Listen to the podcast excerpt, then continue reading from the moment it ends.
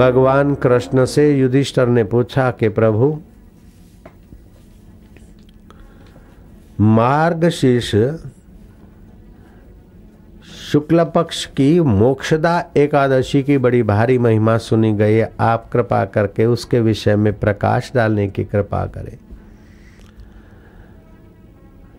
भगवान कृष्ण ने कहा, इस एकादशी के व्रत तो जो साल में चौबीस व्रत आते हैं बारह शुक्ल पक्ष, बारह कृष्ण पक्ष की। इसमें बारह शुक्ल पक्ष की एकादशियाँ तो हर गृहस्थी को अवश्य करनी चाहिए। और चतुर्मास की चार कृष्ण पक्ष की एकादशियाँ भी करनी चाहिए। सोलह एकादशी तो गृहस्थी को अवश्य ही करना चाहिए वर्ष में। अब इस एकादशी का तुम महिमा सुनो। इसकी महिमा सुनने से भी पापों का क्षय होता है। दुख देने वाले कर्म बंधन कटते हैं।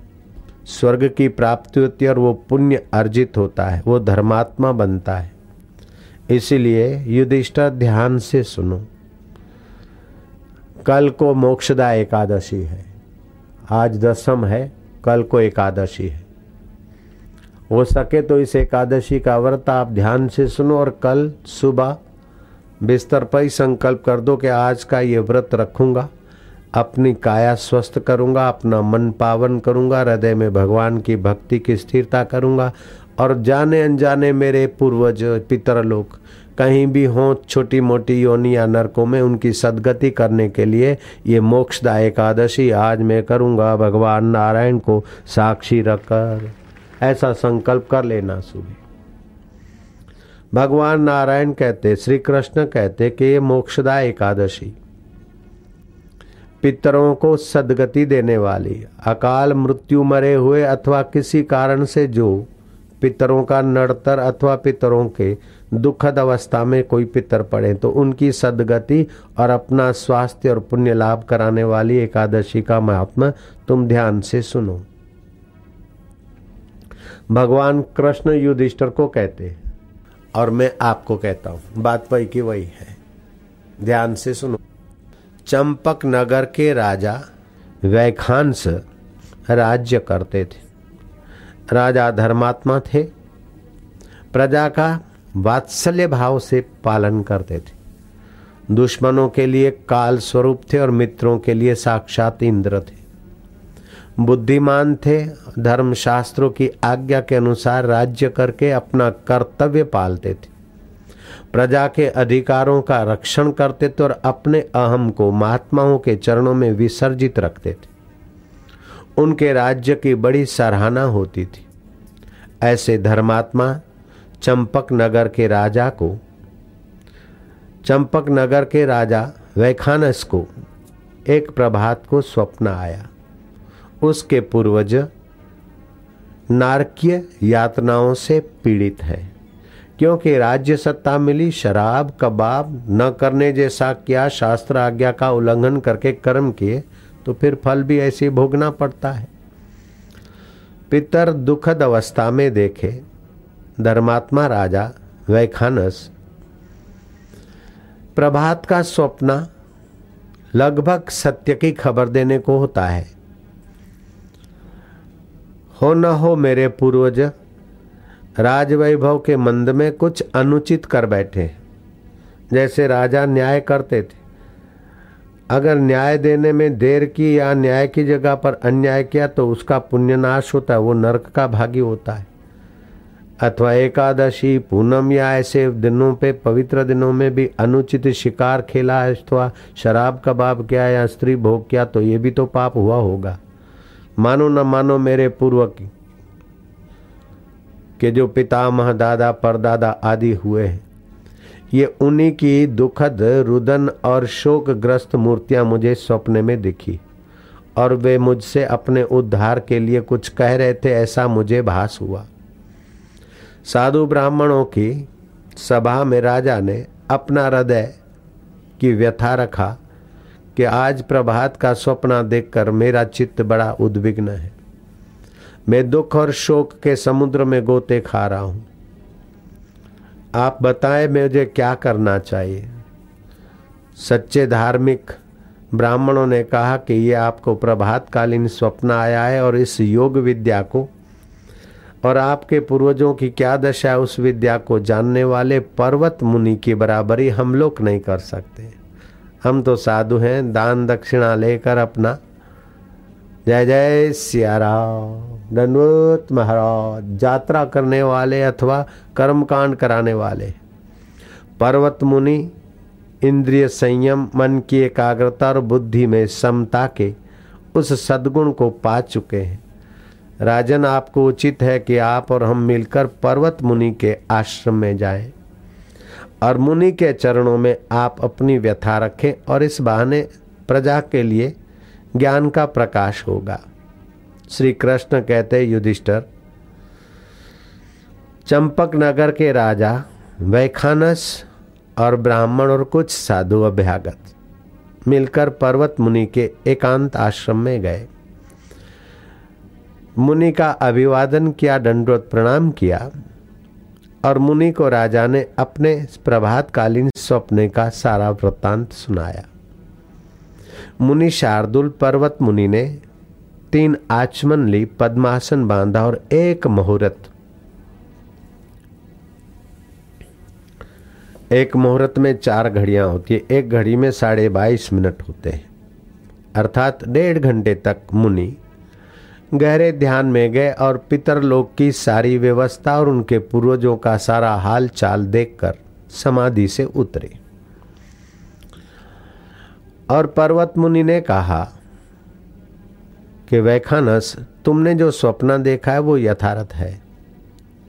तुम्हारे दादा, परदादा और भी कई तुम्हारे पितर त्राहिमाम पुकार रहे कर्म करते समय पीछे मुड़कर नहीं देखा, शास्त्र आज्ञा का उल्लंघन करके यह शास्त्र विधि उत्सृज्य वर्तते काम कारता न ससिद्धि मापनोती न सुखम, न पराम गति। उन्हें हृदय की शुद्धि भी नहीं मिली, अंतरात्मा का सुख भी नहीं मिला और परम गति भी नहीं मिली, वो नारकीय योनियों में भटक रहे तो कोई पशु की योनि में परेशान है। अब उसमें कुछ बुद्धिमान, कुछ धर्मात्मा, दुरात्मा मिश्रित चित्त वाले पितरों ने तुम्हें सपने में अपनी व्यथा सुनाई और तुमसे वे चाहते हैं कि तुम उनके उद्धार का कुछ कर सकते हो। तुम इस खानदान के एकमात्र सपूत हो जो शास्त्र, संत और भगवत आज्ञा का अवलंबन लेकर राज्य व्यवहार करते हो, इसलिए उन पितरों ने तुमसे ये अपेक्षा की और तुम्हें सपने में दिखाई अपनी दुर्गति और अपनी व्यथा। तो राजा ने मत्था टेका, भगवान, मुझे क्या करना चाहिए? तब पर्वत मुनि ने कहा कि पितरों का मोक्ष और अपना स्वास्थ्य और पापों का क्षय करने वाली अभी कुछ ही दिनों में एकादशी आ रही है। उस एकादशी के दिन आप सुबह संकल्प करके व्रत रखना और पितरों को उसके व्रत का फल अर्पण करना। भगवान नारायण की, कृष्ण की पूजा, आरती, प्रसाद आदि। लेकिन प्रसाद वो खाना इतना ही खाना जितना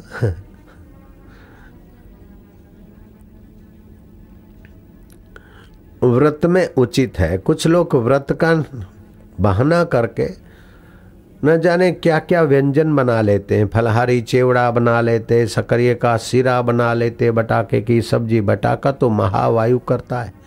जिसको वायु की तकलीफ़ हो, उसको बटा के खिलाओ, फिर देखो दुश्मन का काम करेंगे। जयराम जी बोलना पड़ेगा। राजा ने, वैखनस ने विधिवत एकादशी के व्रत का संकल्प किया। श्री कृष्ण कहते कि एकादशी के दिन हो सके तो उपवास उपवासकर्ता को मौन जप करना चाहिए। हो सके तो निराहार रहे। अगर आहार करना भी है तो सादा सुदा थोड़ा सा जल में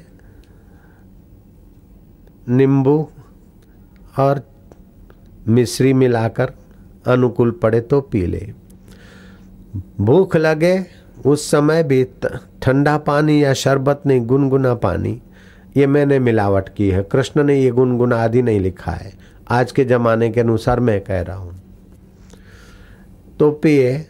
उससे क्या होगा कि जो भूख लगी है, वो भूख का तो शमन होगा, और गुनगुना पानी से भूख मरेगी नहीं, भूख तुम्हारे दोषों को खींचेगी, जो नाड़ियों में अशुद्ध अन्न, अशुद्ध रस घुसा हुआ है, जो आगे चल के बीमारी करेगा, उन दोषों को जठरा अपने में खींचेगी और उन्हीं को पचाएगी। आपको दस पाँच साल के बाद जो लकवा होने की संभावना है, या हार्ट अटैक होने की संभावना है, या और कोई गड़बड़ी होने की संभावना है, जिन छुपे हुए दोषों से, वे दोष इतनी सूक्ष्म नाड़ी है कि वहाँ ऑपरेशन की भी गुंजाइश नहीं। ऐसे दोषों को जठरा खींचेगी और भस्म करेगी। और स्वास्थ्य के लिए दोपहर को भोजन के बाद जैसे लोग पान खाते, सुपारी खाते, या मसाले की मुसीबत मुँह में डालते उसकी जगह पर आप हरड़ लेकर उसको घी में छोंक लो। हरड़ के टुकड़े बना के रखो और भोजन के बाद हरड़ खाओ तो भोजन को पाचन भी करेगा और दोषों को भी भगाएगी और नए कण, नए सेल्स बनाने का काम हरड़ करती। महीने में एक आध बार, दो बार उपवास और एक आध बार हरड़ का थोड़ा पाउडर लेकर गुनगुने पानी से फाक ले, हल्का सा जुलाब ले, शरीर स्वस्थ रखे। मन प्रसन्न रखे। राजा ने विधिवत भगवान के नाम का जप किया, पूजन किया, उपवास किया। हो सके तो उपवास करने वाला रात्रि को थोड़ा जागरण करे तो और विशेष लाभ होगा। ये मोक्षदा एकादशी का जो महात्म्य सुनते हैं, सुनाते हैं और व्रत रखते हैं, वे अक्षय पुण्य को पाते हैं। उनके पाप नाश होते और भगवान की भक्ति में बरकत आती है। इस व्रत का महात्मा युधिष्ठर, तुम ध्यान से सुनो, जो भी मनुष्य पर्वत मुनि के बताए अनुसार व्रत रख कर अपने पितरों को व्रत का फल अर्पण करेगा, उनके पितर नरक में होंगे, तभी भी उसके व्रत के प्रभाव से नारकी योनि से छूटकर उनके सदगति मिलेगी और पितरों का आशीर्वाद होने से कुटुंब में अच्छी संतान अवतरित होती है।